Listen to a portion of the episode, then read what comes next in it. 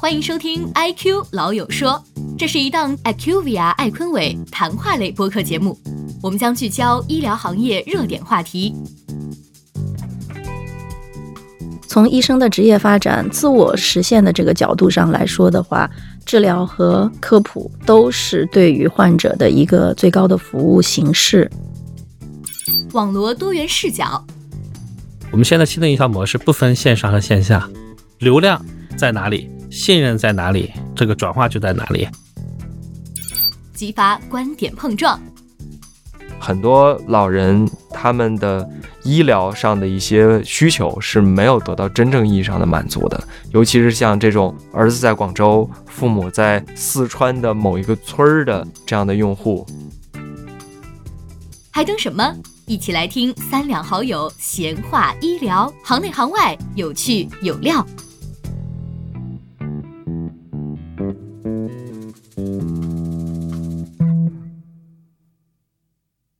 大家好，欢迎收听 IQ 老友说，我是本期播客的主持人王璐 Lucy，IQVIA 的数字化和商业分析总监。今天我和两位好朋友一起在北京来录这个 IQ 老友说。北京今天大雪纷飞，是瑞雪兆丰年。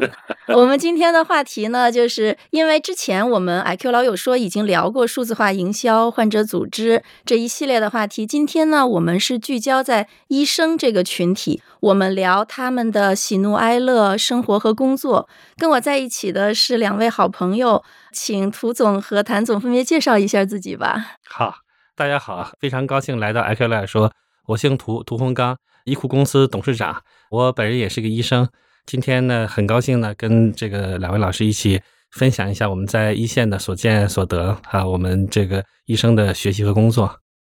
大家好，谢谢 Lucy，然后涂总好啊，我是来自京东健康家庭医生部的谭天红。那我算是半路出家，因为之前的时候我是在卖药，然后这这三年的时候在做医疗相关的工作。所以很高兴可以参加今天的这阿克老说的沟通。谢谢两位。既然聊这个话题嘛，也不可避免的，其实会碰到现在的这个大的环境。如果讲到医生这个大的环境是医疗反腐的这个大的背景下，那我也想先问一下涂总，就是这对于医生，尤其我们今天聊的其实是普通的医生，他们的个人发展有一些什么样的影响吗？应该来说，影响是比较大的。第一个就是对普通医生来说的话呢，从反腐整个的从开始执行一直到现在这持续的进展，并没有完全结束，管理是比原来更严格了，对待这个患者啊，相对来说的这种压力会比原来更大了。但是呢，很多地方呢，由于就是说反腐，整个的医疗的业务量，还有我们的一线普通医生的收入开始下降。随着这个反腐进行下去的话呢，我们医生的个人的晋升和薪酬福利改革，呃，也会持续。那么未来的话，很有可能职称晋升评定啊，包括医学科研等等，都会有很大的变化。应该说，这一次的这个反腐，对我们一线医生还是有比较大的影响的。我其实理解，就是这个反腐本身的监管的角度上面的一个重要的意义，但是其实。反腐并不是黑化医生，它其实是对综合医疗服务这个生态圈的一个梳理。从道理上讲，经过这次梳理的话，整个的医疗生态圈会更加正本清源。那我们一般来说到说综合的医疗生态服务，从医疗然后到药品，对吧？然后也有我们 IQVIA 所从事的这样子的一个营销服务的一个大的环境下。因为我们今天既然是聊到这个话题，尤其又有这个谭总在，所以我们其实更偏一下这个互联网医疗，这可能是大家更感兴趣的这样的一个话题啊。就从互联网医疗引起来说的话，有我们大家耳熟能详的，现在更多的是这个医疗服务在线的去问诊，包括有一些挂号啊，还有其他的一些像谭总所做的这个家庭医生这个服务。之前跟谭总一直在私下里聊天的时候，谭总 说过，这个家庭医生，您是好像是被家庭医生这个名字给耽误了，是吗？对对，因为其实提到家庭医生的话，大家第一啊反应其实可能是国家的这个社区家庭医生，那他所做能做的事情的范围啊，在我看来其实是被局限了的，它是小的。那像啊，我们在线开展的家庭医生，当然我不是说呃京东在做的这个事情啊，就我觉得在线能达到家庭医生的这个呃效用的这样的服务的话，实际上你是需要为用户和患者考虑的方面非常多的。你不仅仅是聚焦在他自身的疾病本身，你要对他日常的生活的行为习惯，甚至要帮他处理很多杂的一些跟健康相关的事情。在我看来呢，如果啊，我们要能把家庭医生这种啊工作做好的话，其实呃路还挺长的，因为它其实是一整套医生的思维体系的转变。所以为啥我们自己觉得说我们的家庭医生这个名字有点耽误我们自己，是因为每次对外介绍的时候一讲到这个，那给你贴的标签就是你是啊基层医生，你的水平一般，然后你能做的事情有限啊，你是不是也那个工位的医疗？对吧？所以这几个标签其实是蛮影响我们了。我也正好想要请教一下，就是说，其实我相信所有的医生，当他从事这个医疗这个行业的第一天起，他都是想为患者服务。那为什么有一些医生他是在医院线下的这个实体医院，有一些医生选择通过互联网医疗这样的形式持续进行这种呃类似于家庭医生或者说综合医疗服务的这样的一种形式呢？他们是怎么想的？我团队里面呢，现在是有呃北大医院之前呃离开的医生，那当然他之前已已经是做到主任了，所以也有从社区卫生中心招上来的，当然也也还有一些就是一直在互联网医疗领域发展的医生啊。所以从我个人的视角和观点来看呢，客观来说，当下线下的医院，尤其是公立的大医院，这三甲医院，仍然是医生职业的第一选择。但有一些医生现在愿意选择在线呢，我觉得无非两种情况。那第一种呢，是因为他在当前的这个线下的这个医院里面的发展空间是受到限制了，不管是他的职称晋升还是他的收入，所以这些其实是会影响他在当下这个医院里面是不是要继续工作的一个很重要的影响因素。再一个就是有一些是自己个人的职业生涯追求，这个职业生涯追求指的是。作为一名医生的初心，因为医生既是一个职业，也是一个很特殊的职业。对，所以有一些医生他希望能够他的工作聚焦于为用户提供服务，能够让患者的生命质量变得更好。所以他觉得每天在社卫中心的工作大部分都是案头的这个繁琐的工作，所以他们会希望说，哎，那线上的互联网医疗会不会更好？这种方式能够打破。地域、时间上的一些限制，然后能更聚焦在为患者和用户提供服务，那是不是线上这个方式值得一试？啊，这个是我面试下来诸多医生跟一些公立医院的老师们在沟通请教的时候得到的一些反馈。对，您说的很好，这讲到就是说他的一个初心。然后涂总，其实我们也经常私下里聊天的时候也说到过，就是医生这个群体，他既是专业人士，同时他其实也是普通的从业者。站在他们的角度，他们是如何考虑他们的职业选择？从这个医疗服务角度来说，它本身就是比较复杂和多层次的，就是有多种多样的需求。那么，其实这个市场呢，一般来讲是由需求引导。有了这个需求呢，倒过来说，有的 A 医生同意，有的 B 医生不同意，但是这个不重要，就整个行业它会自然进行流动配置。刚刚唐总也说了，呃，三甲医院啊，这些医生的这个包括服务职业，那我比如说我们国内顶级的一些老师，像钟南山院士，他就有互联网的这个问诊，但是可能是收费相对贵一点，所以这里面我们叫多层次的医疗服务与多层次医疗保障，那么这是从需求角端是一直都是存在的，那么同时它会有一定的就是不同的市场服务的购买，那么第二个呢逻辑是从供给方。供给方的那个角度来说呢，那么现在的很多的医生呢，他是愿意去提供。我们从一个整体啊，有人愿意，有人不愿意，这个没事儿从整体来讲，他是越来越接受了。因为最早来讲，互联网问诊这个项目是没有的。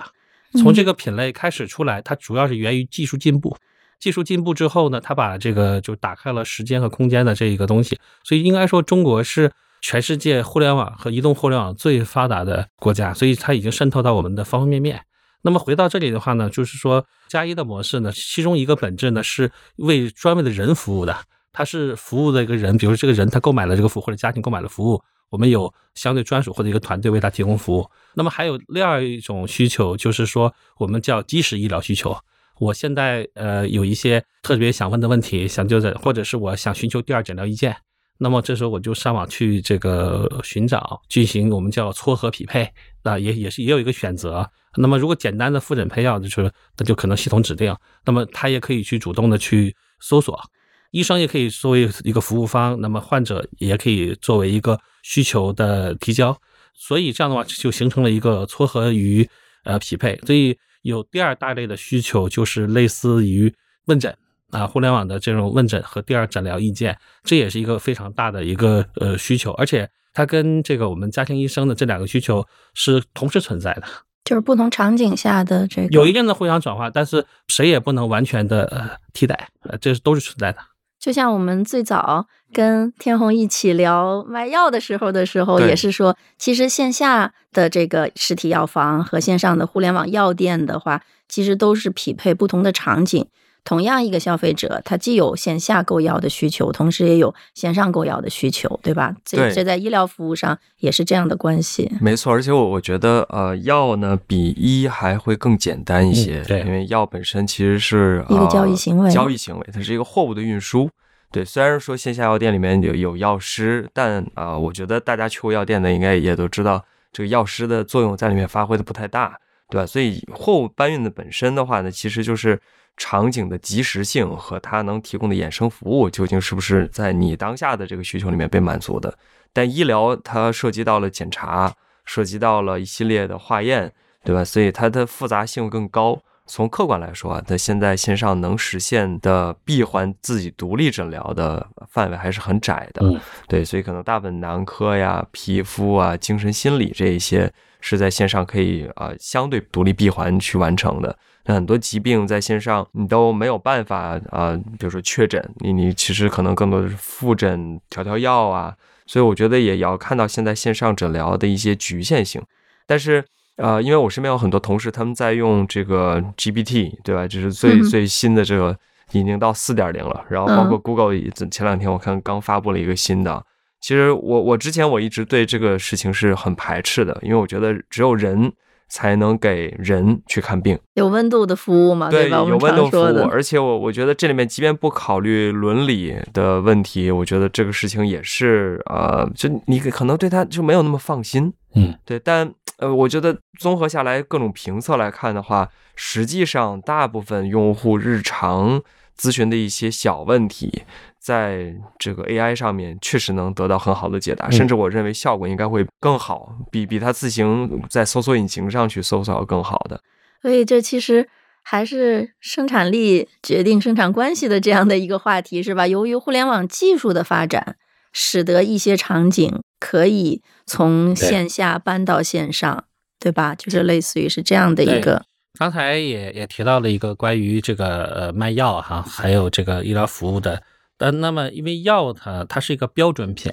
那么同样的产品的话呢，价低者得，这个就是容易成形成电商的逻辑，对吧？或者是这个优惠。那么在医疗服务里面，它出现了一个非标性。同样的，我们这一个呼吸科的问诊，别人来问我可能就十块二十块，那么问一下专家可能就是一百二百。那这里面呢，服务的非标性的这种认可是，呃，相对于药不太一样的这个地方。那么还有一个事儿呢，就是我们对任何一个事物都有一个逐步的过程。现在我们可能对一部分的诊疗会有一定的限制，但是我相信随着技术进步呢，这块很多都能解决。比如说，如果我们视频的问诊的话，跟面对面的差别就开始逐渐减小。第二个呢，如果我们有第三方的辅助检测，甚至可以验血、验尿，还有感应，还有这个我们叫穿戴啦，啊，类似日常监测的话呢。呃，甚至你有一个比较完整的从头到尾的这种类似电子病历也好啊，那么医疗记录也好，那就是医生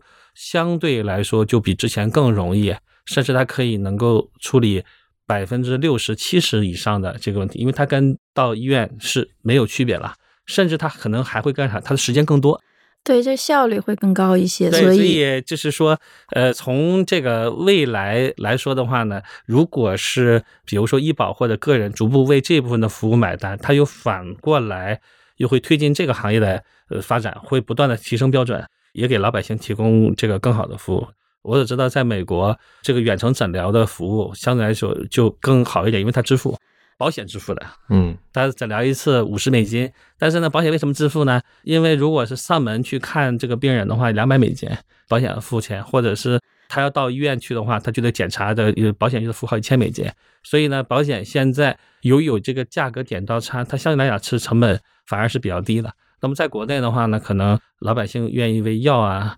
为其他的这个有形的东西这个买单，甚至医保也是。那么无形的这个服务呢，支付能力开始下降。那么这个行业最后一个比较大的一个发展，就是无论是医保还是商保，特别是医保，如果能对这块支付的话，整个行业的撬动生态会很厉害。它哪怕支付只有八块钱，对，但但我觉得医保统筹来支付这个，我觉得还是有难度。对，但是刚才涂总讲的那我我其实特别认同，就是因为比如说现在很多患者，就比如这次北京的啊，甚至全国的这个流感支原体为例啊，嗯就有很多很多患者带着孩子深夜在医院里面排队。你看之前北京儿童儿研所还有这个这个儿童医院都已经爆满了，但其实呢，这是去的必要性，我觉得不是绝对那么大。所以你看，前段时间有一些公司推出了那个上门快检，行业里面其实很多公司都有在做。这确实，你测完之后，你很快就能寄送到实验室，成本够低，效率够高，你能快速得到结果反馈。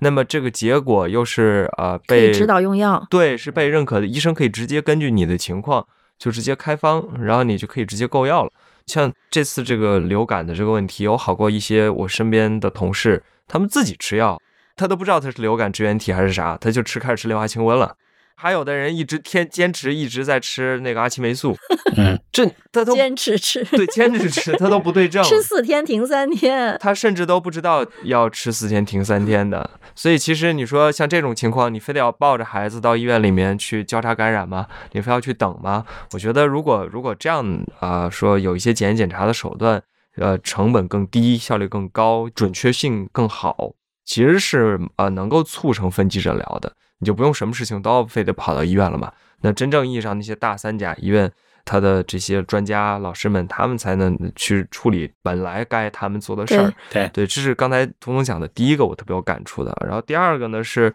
确实我觉得呃，医疗是它还跟传统的服务还不太一样，虽然它是服务中的一部分，但是医疗的特殊性在于它有一定的公益性，嗯，就尤其是在咱们国家的这个特殊的这个国情和背景下，你比如说像家政，对吧？育儿嫂这样的这个服务呢，过去确实是老一辈觉得要付费，这个意愿是比较低的。但是你可以现在看到越来越多的年轻人呢，他们愿意掏钱去买家政，就自己不做家务了，就是我花钱雇人来给我做服务。嗯，虽然觉得这个钱也不贵，然后它在它的综合成本里面也也有限，用户对服务付费这件事情的观念是在慢慢提升的。但你要说他要为医疗本身要支付多少呢？这个我心里没有答案，因为我觉得，因为公立医院就很低啊，说你医保支付一部分之后，在北京看三甲二十块，然后你要看主任的话，啊，副高是五十，好像，就这个价格其实真的很低了。所以这一块也是我们经常聊的，就是说。站在我们的角度，就是至少 IQV 啊因为服务很多这种大药企的这角度，然后我们总归是考虑医保，包括刚才涂总也讲这个问题。但是天虹就一直在讲说可能会是消费者自己付费，那这里面的一个节点大概是说它占他收入的百分比是多少，和要不要去对比你，比如说在线下公立医院看病是花多少钱，对吧？其实你真的是花一百块钱、两百块钱，在你的收入里面并不多。但是你想着说，哎，我如果到线下医院看一个主任，其实也不过花五十，那么我在线上如果怎么样，花个一百两百的话，就会有这样的一个对比。什么时候才能扭转这样的一个概念的话，可能是这种您所谓的这个综合医疗服务，它的这个价值能够得到最大体现的时候。对我，我觉得这里的我，我认为它应该也是一个循序渐进，从发达城市到欠发达城市，陆陆续续的一个过程。确实像您讲的，首先它的收入经济收入要足够好，嗯，所以呢，这个钱花和不花无所谓。你看，就像停车一样，这停车场，你有人非要停路边儿，有人就要停停车场，你说他就没有那个停路边的人就付不起那个停车场的费用吗？对吧？对，所以我觉得这个是综合收入和个人就是收入带来的一系列个人的消费行为习惯，这是一部分。再一个就是整体的功利呢。它的支付的这个逻辑和习惯，我觉得也也需要有一些变革和调整。当然，它要确保它的本身的功利属性，因为你还有很多低收入人群，这个是嗯是医院本身最要保障的。前一段时间我们见过李玲教授，他也讲，比如说医保它覆盖的这个范围里面，其实很多低收入的，或者甚至说中国其实绝大多数的用户都是中低收入人群，嗯他们的医疗该怎么被保障？然后呢，那些收入高的人，他们怎么能够跟这些中低收入的人区分开？是不是这些自费更多一些，享受更好的医疗？对然后他支付更多的在在线上或线下？对我觉得这些问题其实是一系列体制化的和结构化的问题。包括就是，其实互联网技术也能够更好的提供服务的分层。对你能够有更好的分层的话，你才能有差异化的定价。对，因为以前你之所以比较，是因为公立医院它就只有二十五十这两种。没错，如果假定公立医院自己本身也是从二十到两千，档位多一些。哎，档位多一些的话，那么你对标线上服务的时候，你可以对的也更多一些，是，对吧？但是现在有，现在整个公立医院都在大力发展特需医疗，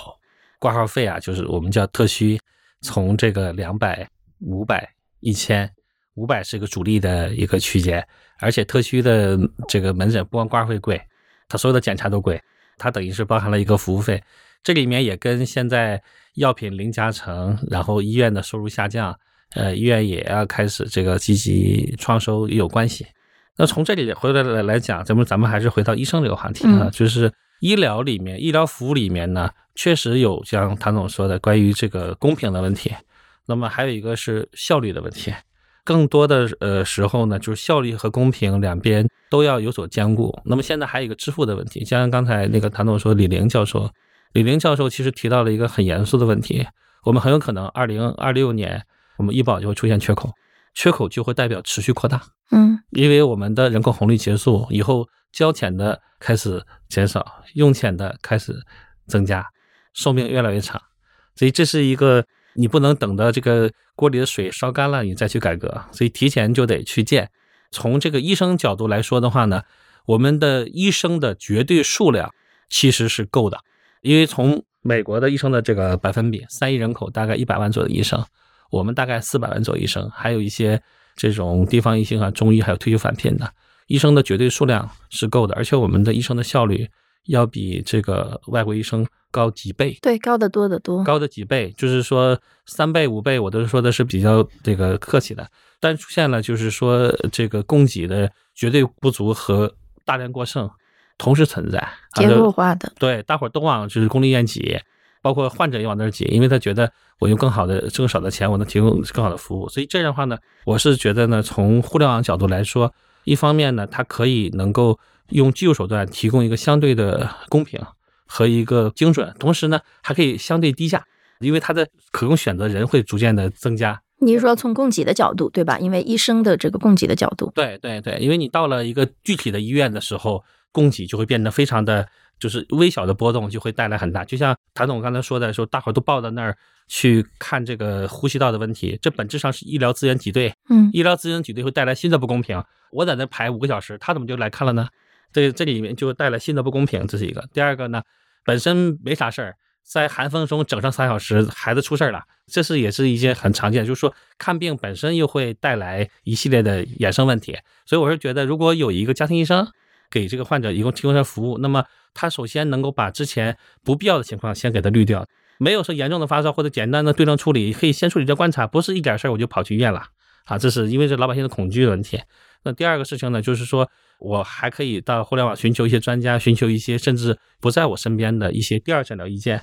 也是比较专业。如果再能配合新的技术，视频、体征的监测，让医生更加有数，我觉得技术进步以后迟早会到这一点，而且会把成本降得很低。而且有一部分呢是可以做自动化的。对，嗯从这个医生的这个角度来说的话，医生实际上他的呃，就是绝对数量虽然是够，但是医生也得不断的提升，因为医疗服务的需求它跟别的需求不太一样，它不是说这个需求被满足了，它在这块就会消失，它会持续出现更多需求，一个需求满足，它会带来更深一层次的需求，所以这是有一部分的医疗服务的一个需求的一个特点。所以您的意思是说，患者的这个在对于服务的需求上面的这个上升，对吧？对，它会同时出现消费升级与消费降级，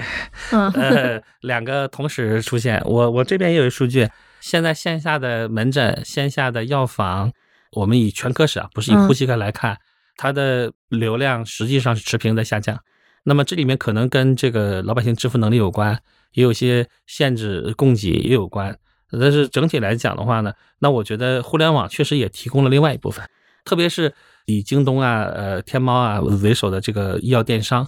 我们在临床中有百分之五十的人来门诊就是为了配药，嗯，那就这一块就可以减少到很多完全没有必要的。很多人认为线下这个医生看了就会呃更好，他有的时候是一种误解，因为在持续高通量通过的时候，人的犯错的概率会逐渐增大。我一天看两百个门诊的时候，我的犯错的概率逐步就上来了。原来可能是百分之二、百分之三，现在可能会上到百分之五。那么我们觉得电商呢，它把这部分的医疗服务切走，就是我们叫临床门诊中有一部分仅配药这一块的话呢，也我们一部分的门诊下降，可能跟这还有一定关系。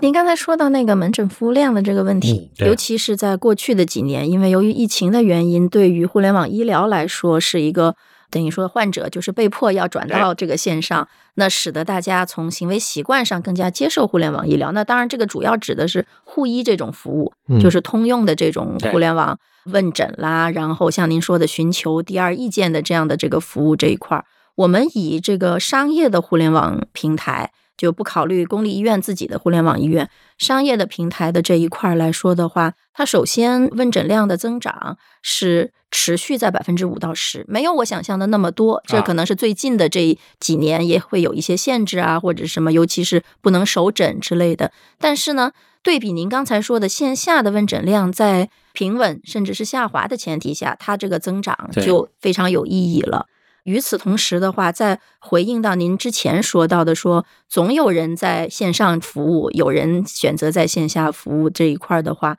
如果我们以门诊人次来看的话，卫健委持续发布的这个卫生统计年鉴上面，一年大约是七十亿到八十亿次。那么我们监测到的付费的，无论他是付十块钱还是付两百块钱，但是是付费的，那就说明是真实的问诊需求。线上的真实的问诊需求的话，每年能够监测到的是两点五亿次左右。嗯，所以这个比例其实也是符合我们看到的和。线下的这个相对的这个比例差不多百分之五左右这个样子，对吧？七十亿 versus 二点五亿的话，然后也和我们的电商在整体药品销售中的这个结构也是相吻合的。如果把所有的药品都算在一起，处方药和 OTC 都加在一起的话，电商差不多是占到百分之八左右。所以这一块的话，其实患者已经在慢慢的用脚投票嘛，等于是对吧？无论是从药品，还是说从更加更加难这个标准化的这个医疗服务上来说的话，大家都在慢慢接受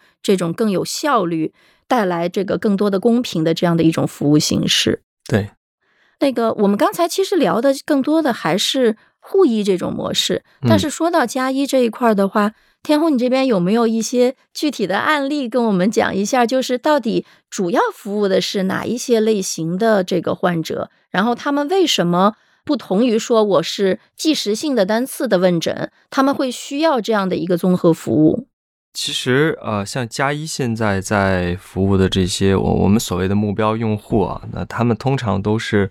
在啊特定的时间段内，他们的需求是比较多元的，然后呢，他们也比较复杂的。比如说像老人，因为现在很多老人，尤其到了啊六十五岁以上、七十岁甚至更高龄，他的身体的这个复杂的问题会比较多，那包括产啊慢病啊、并发症啊等等，还有像我们现在在做的这些呃孕产的、这个怀孕期的女士的、刚出生的小孩的，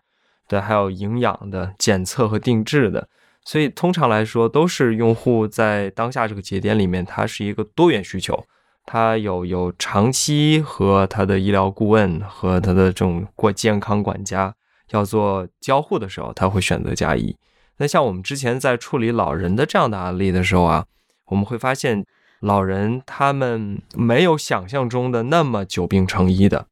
就我我我觉得很多人都会讲到一个久病成医的一个观点啊，但我我觉得不是，很多老人其实还是信很信偏方的。很相信这个短视频里面流出的这种各种各样的不知道真的假的的一些呃信息的，所以像我们之前有一个服务的一个老人，他之前好像得过帕金森，后来又又有脑梗，看过病以后，他的手有一段时间一直在抖，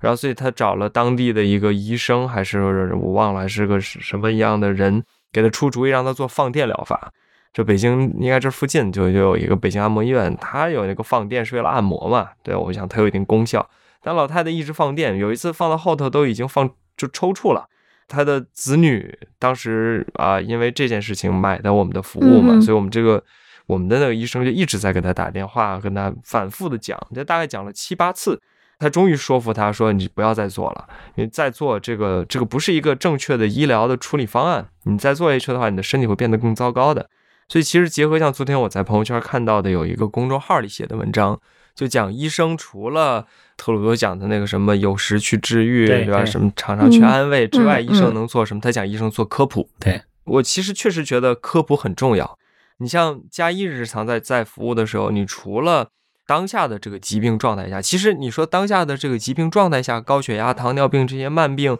做的是科普吗？还是诊疗呢？我觉得其实都有。嗯，正确的生活习惯。包括你像那个有些人他不爱吃药，他觉得哇吃药三分毒，就我我血压这个我觉得我不难受，我就不吃了。对我们医生讲你你这个你不吃，你慢慢你身体会接受你当下的这个血压状态，你只会这个血压变得越来越高。所以你血压变得更高之后，最糟糕的不是血压变高，而是血压带来的其他一系列的后续的并发问题。所以这些其实你说既是科普，也是诊疗本身。就讲到科普，我过去觉得在医院里面或传统形式的那些患者教育科普，在我看来可能有点刻板了，就它有一些太直接强输出了。其实现在你你如果呃对于一个用户一个患者来讲，一个好的科普形式，要不然是你更重的人力，你很主动很耐心的去给他讲这个道理，通俗易懂的讲；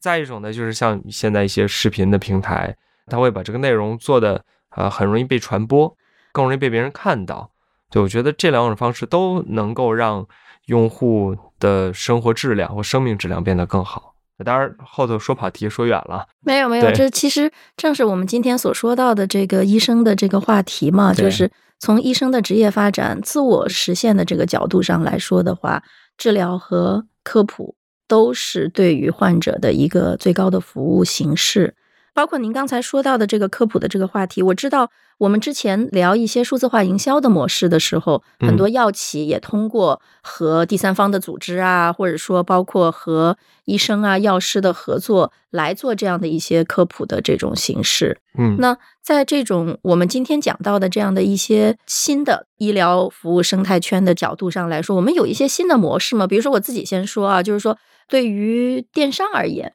无论是阿里和京东。京东的护医的服务，阿里健康这边也有这个护医这块服务，面临的更多的困惑就是说无法拉新，对吧？因为你其实就是转换你电商平台既有的这些流量，那在拉新这个角度上来说，你很难做到。我本身不知道我有这个疾病的人，然后我现在是通过互联网医疗来知道我是这样的一个疾病，往往它是要通过线下检测。那么一旦是要去走到了线下检测这条路的话，至少。从这个医到药的这个链条上来说的话，你就不是互联网医疗带来的新患者了。所以从这个意义上来说，是否综合医疗服务能够知道，就是让患者能够了解自己有这个疾病，对吧？无论是通过你给到他通过科普的形式，还是通过一些轻问诊，或者甚至是咨询，哪怕是通过这个咨询让你走到线下。就是这种上面的话，我也不知道两位有没有一些什么案例，或者说有一些新的模式。我们现在如果是回到了这个我们叫呃关于一些科普呀，包括疾病啊，包括跟企业的全营销的角度来讲，我们现在新的营销模式不分线上和线下，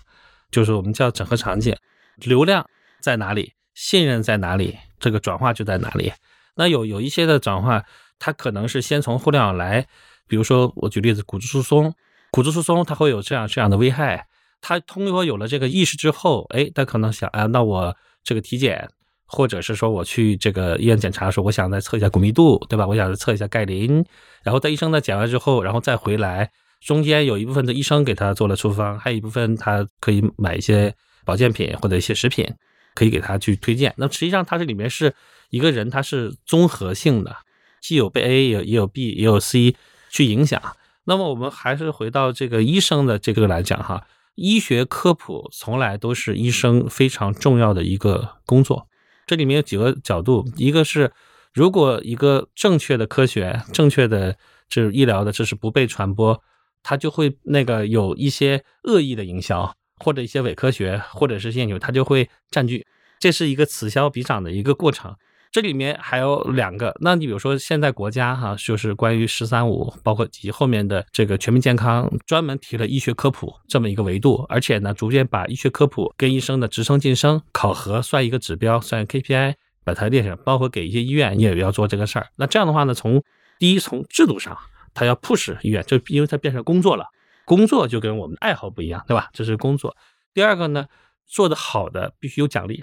才会更多的人去努力，嗯，这是一件这个良性循环，良性循环。否则的话，他怎么能有动力去做？因为做一科普很苦的，对，是一个全社会的良性循环的事儿。对，最后所有的人都会获益。对，同时呢，确实有的时候需要这个专业人士，包括因为他从传播学啊，从内容组织都要去这个帮助。因为医学是一个科学，其他科学也是。那这样的话呢，就是它也是需要一个产业链的来给它去做服务，只是说。这个产业链中，如果有的时候掺杂了药品跟民营医院医疗服务的这些导流，可能会带来一定的恶意的或者其他的诱导。嗯，正常诱导叫营销，嗯，恶意的诱导啊，那就比较那就产生腐败了，哎，比较比较麻烦。那么医生呢，医学科普也将是他的一个提升个人影响力和创收的非常重要的一个逻辑。因为你把这个优秀科普知识穿出去了，穿出去之后呢，如果人接受的话，他会对你产生信任。信任之后呢，有的时候来来问诊，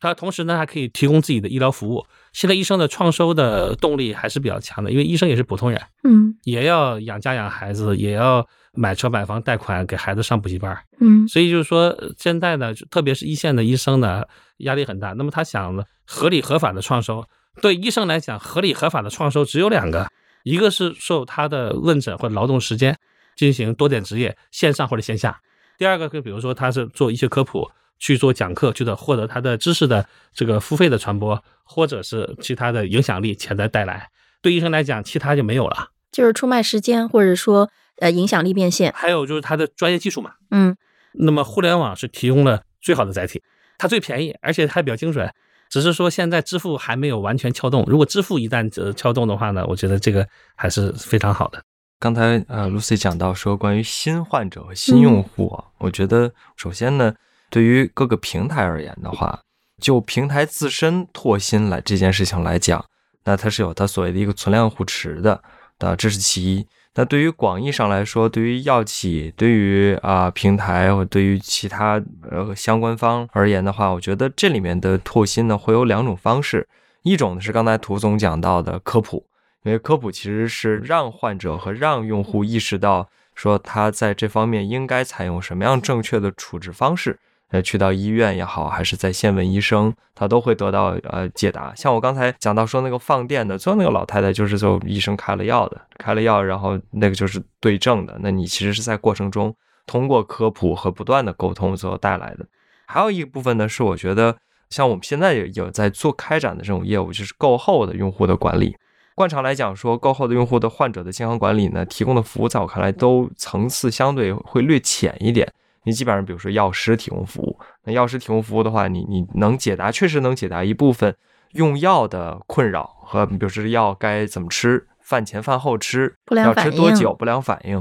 但用户在患病之后，在用药的这个期间，他的问题其实是非常多元，也是非常复杂的。单靠单一一个角色，其实是很难完整的解答好这个问题的。所以。我我有时候会觉得，甚至觉得药师在某种程度上有点像销售，但是为了最后为了卖药。我觉得这个初衷是不够站得住脚的。但是如果说我们现在在做这种购后，它医疗服务人员跟最终的成交是脱钩的，它的目的就是为了把像器械、像保健品、像药品的这些用户凑到一起。那我们来为这些用户，它是同一个类型的嘛？你比如说买了血糖仪的 CGM 血糖仪。买了糖尿病药的，买了降糖的保健品的，那他们这些人凑到一起，我们来去提为他提供服务，其实是为一类人提供贯穿式的服务。嗯，那在这个过程里面，用血糖仪的不一定他会用这个药，也不一定用什么保健品。那如果在我们的沟通中，我们认为他有必要，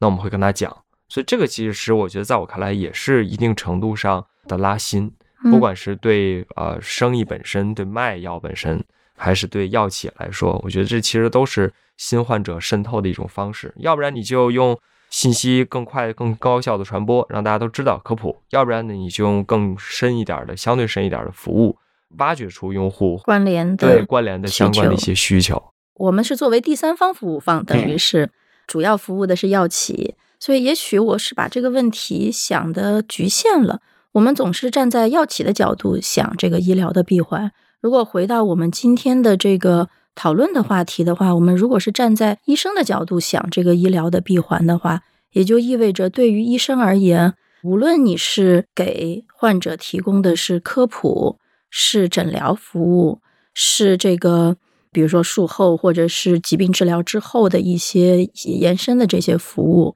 包括药品，如果假定这个是一个站在医生的角度形成一个闭环的话，也许就没有那么重要。说所谓拉新还是不拉新，因为拉新不拉新，在一定程度上可能是药企的一种衡量业绩的一种指标的这个方式，对吧？对。如果你再回到天虹所说的，作为一个医生，当你考上了医学院，走入了这个行业的这一天起的话，你的初心是为了患者服务的话。这相当于就是说，他什么时候有这个需求，嗯，然后你帮助他更好的发现这个需求，让他得到更好的治疗。无论他是以新患者还是老患者，无论他是以需要诊疗服务还是药械服务这个角度上来说的话，你就实现了一个每一个普通医生的自我的职业发展的闭环了。拉新仍然是非常重要的。我们自己是医生哈，互联网线上就不用说了，咱们经常在线上提供问诊。包括啥？下面有你问了多少次，满意度多少？嗯，打分多少？或者 KPI 这些很重要的。因为这个话会包括还有评论，对吧？还有评论，它会引导。那么这里面的话呢，也能够倒逼医生提高服务质量。那有的说是一个服务质量，就是我们叫话术表达和服务态度的问题。还有一部分呢，也提高水平。那么我们线下也是一样。其实我我来说啊，医生也是一个普通职业，职业就面临竞争。嗯，同一个科室，二三十个医生。就有竞争啊，嗯，线下也是有竞争的。跑过来，我我要看陈医生，我要看陈医生。哎，咋你你在那儿你就没人，这也是很麻烦的事儿。所以从医生角度来讲，他天生的就是个人 IP 啊，嗯，所以他得运营自己。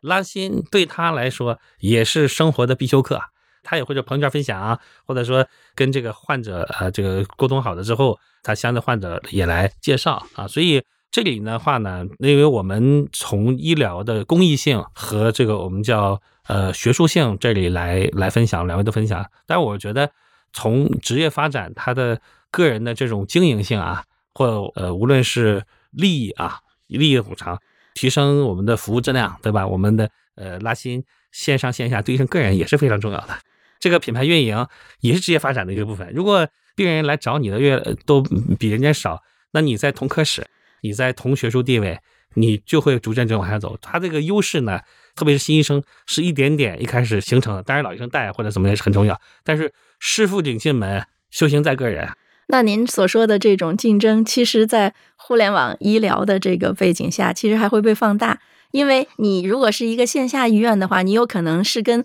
当地的这个患者的这个疾病谱所造成的。然后，如果是一个大的会议，比如说现在我们知道，像好大夫上面有五万多个医生，然后他一年的诊疗量是几千万。这时候，你一个科室，相当于是全国所有的这个疾病的都是这个科室。你要想用这个 KPI 排名的话，就是一个更广阔的这样的一个排名。无边界竞争是互联网特点，嗯，所以就是说，互联网随着自然发展之后，必然会导致就是无边界竞争会出现一定市场集中、参差的排名，各行各业的都一样，又不是说光医疗这样，嗯，那所以我是觉得，那从医生个人角度来说，呃，我们应该直面这种呃竞争，然后呢去参与它。其实既方面能提升线上，也能提升呃线下。我相信未来互联网。也会作为一个非常重要的医生的评价标准，也会逐步有一些的这个 KPI。现在很多医院就开始了，啊，因为它能提升整个医院的品牌。因为医疗是一个特殊的，它是从个人到医院的科室都是有品牌的。对对，这是这是一个比较有有意思的这个行业，就是小到一个个人，他其实跟个公司都没有区别。就是他也要持续的运营自己，只是说公司它可以破产，我我个人我还得一直在做，是一个无限责任公司。对，对对对。我们刚才谈的很多都是在既有的一个层次阶段，比如说加一其实是说我我可以线下去找一些医生，或者说我可以去寻求一些其他的帮助，但是加一这种这个综合服务给到我一个更专业的选择。那还有一个中国现在的这个大背景下，就是说乡村振兴，那有一些是真的是属于以往一些资源不够多。就像涂总所说的，我们虽然是有四百万医生，但是它的分布其实是不尽合理的。在有一些偏远的地方，它的相对来说的医生是少的，然后它的一些诊疗手段和服务也是不足的。那在这样的一个前提下，通过互联网这个技术，我们还是说，其实生产力决定生产关系。通过互联网这个技术，怎么样能够更好的服务这一群人，让大家达到一个就是都能得到一个公平的。一个好的医疗服务的这样的一个话题，所以这一块的话，我也想抛砖引玉，为我们下一次如果能够再讨论这样的这个内容的话，呃，有这样的一个机会。今天我确实很高兴聊了一些我们原来没有准备过的一些东西。那我们相信呢，从整个社会发展来讲，它一定是高效率会打败低效率，低成本会持续战胜这种高成本，特别是人为扭曲的高成本。更好、更优质的这种服务呢，未来也也会被定价，然后呢，也会被更多的人这个呃接受。不管是从医生来讲，还是企业角度来讲，哈，包括医院来讲，都是要满足需求，提供优质服务。这样的话呢，就是从这个医生的职业发展，还是从我们企业运营的话呢，都可以更平稳、可持续的这样的一个发展。从未来技术进步。会取代一部分医生，这个我也我也认可。但是作为这个职业，作为这个行业，它仍然会持续往前走，它会出现不停的升级。未来对医生的要求会越来越高。嗯，我们都得要直面这种竞争啊，竞争和发展啊。但是我们的初心和想法应该是给这个我们的患者呃提供更好的服务啊，然后让这个世界更健康、更美好。今天参加这个 IQ 浪，我说特别荣幸，也特别开心。这是第一次参加播客，特别希望下次还要有机会能跟 Lucy、跟涂总一起坐下来，再接着聊啊乡村啊相关的一些话题。因为我觉得互联网是工具，是一个效率工具。刚才谈到的呢，药品呢等等，它其实一种解决方案。但不管是用什么样的工具，用什么样的解决方案，最终还是会回归到医生这个职业的本质。他的初衷，他的呃最原始的那个目的是什么？所以我想肯定还是希望呃用户过得更健康，他的生命质量变得更好。对，所以我想也特别期待下一次可以聊到呃关于更好的汇集呃更多的患者、更多用户这个话题。我们也还期待下次您分享更多的这个用户的案例呢。对我还有好多故事 你先讲一个小故事好不好？再讲一个小故事，呃，再讲一个小故事是，但我我觉得这个可能跟发现呃问题不一定关联度特别大。就是我们之前的时候呢，就是在最早的时候刚开始销售这个老人的服务的时候，我们卖这个产品给到一个广州的一个一个男士，这是一个好儿子。然后那那这个好儿子他买过之后，我们就问他，我说您为什么要买这个产品呢？对吧？你叔叔阿姨有什么情况呢？然后他就讲他爸爸啊有痛风，但控制的还可以。啊，有高血压，然后呢，病情也也比较好，他就是不放心，然后问到，说那你妈妈情况怎么样啊？他他讲他妈妈这个身体挺好的，很健康。所以等等等到我们给到这个两个老人打电话的时候呢，我们才发现，其实第一，他妈妈也没有很健康，他妈妈每天要有五次排便，就是肠胃不好，所以肠胃不好。不过没有告诉儿子，没告诉他，怕他担心。没错，然后这个是一部分，还有一个呢，是他爸爸的痛风。和高血压没有他想的控制的那么好，而且他爸爸每次看病都要从他们在的那个村里面，再要到县城里面去看病，所以有时候开一些偏方回来自己自己用，对，然后也会买一些保健品。所以我觉得这个故事是我们最开始卖这个我们的老人服务的时候，所以这也其实挺坚定了后头我们想把这个产品做好的一个决心，就是因为觉得。很多老人他们的医疗上的一些需求是没有得到真正意义上的满足的，尤其是像这种儿子在广州，父母在四川的某一个县里面的某一个村儿的嗯这样的用户。所以我，我也其实挺希望觉得互联网医疗，不管是加医还是单次的问诊，嗯他希望能够惠及到更多的人，让更多的老人能够知道怎么用，会用，有意识的可以多去看一看，问一问。我觉得是对当下他的问题解决是能够起到很大的帮助的作用的。对，我们的确就是关注了特别多的这种城市里面的一些啊患者的需求，但是其实有广大的存在在乡镇的这样的患者的需求还没有得到满足。随着整体的我们国家的经济的发展，然后共同富裕的目标不断的实现的话，来自于乡镇的这个医疗需求是越来越多的。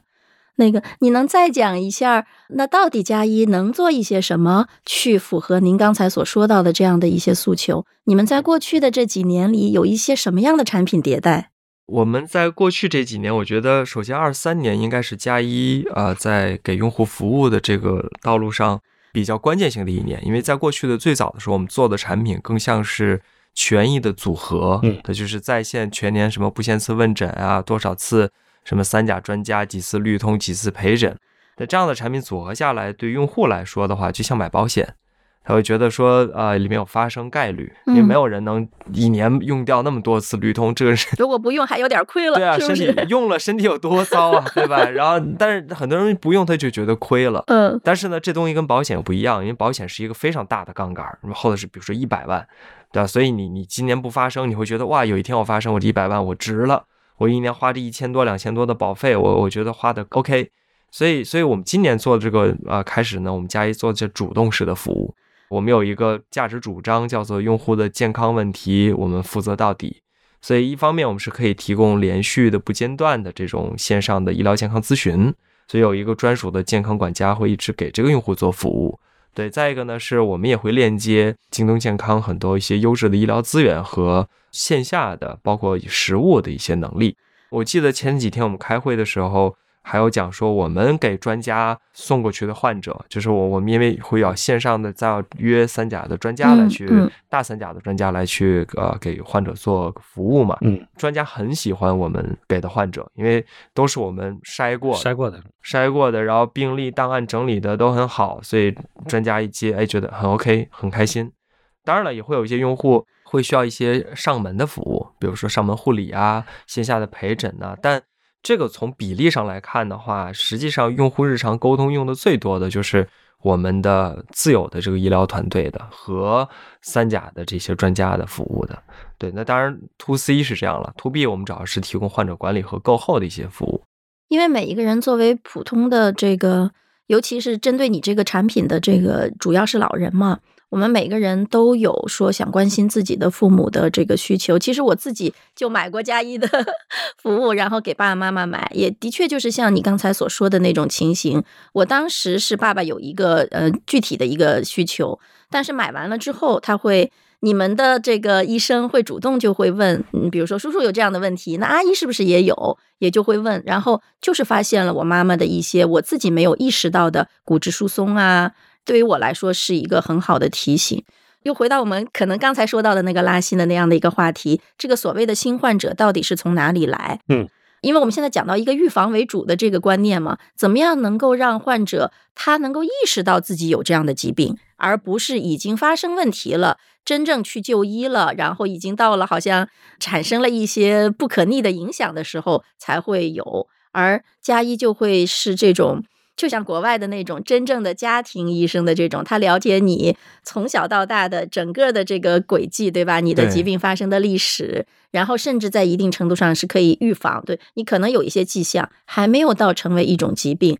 但是呢，他会主动提醒你，你是不是要去医院去做一个这样的检查。对，包括你刚才也讲到说，三甲医院的医生会觉得这个病例的整理非常清楚和详细，嗯这一块儿也是家庭医生的这种所谓叫说疾病的守门人是吧？医疗服务的守门人的这样的一个概念。非常感谢两位今天聊到了很多东西，让我也学到了很多。非常期待下一期的播客再见。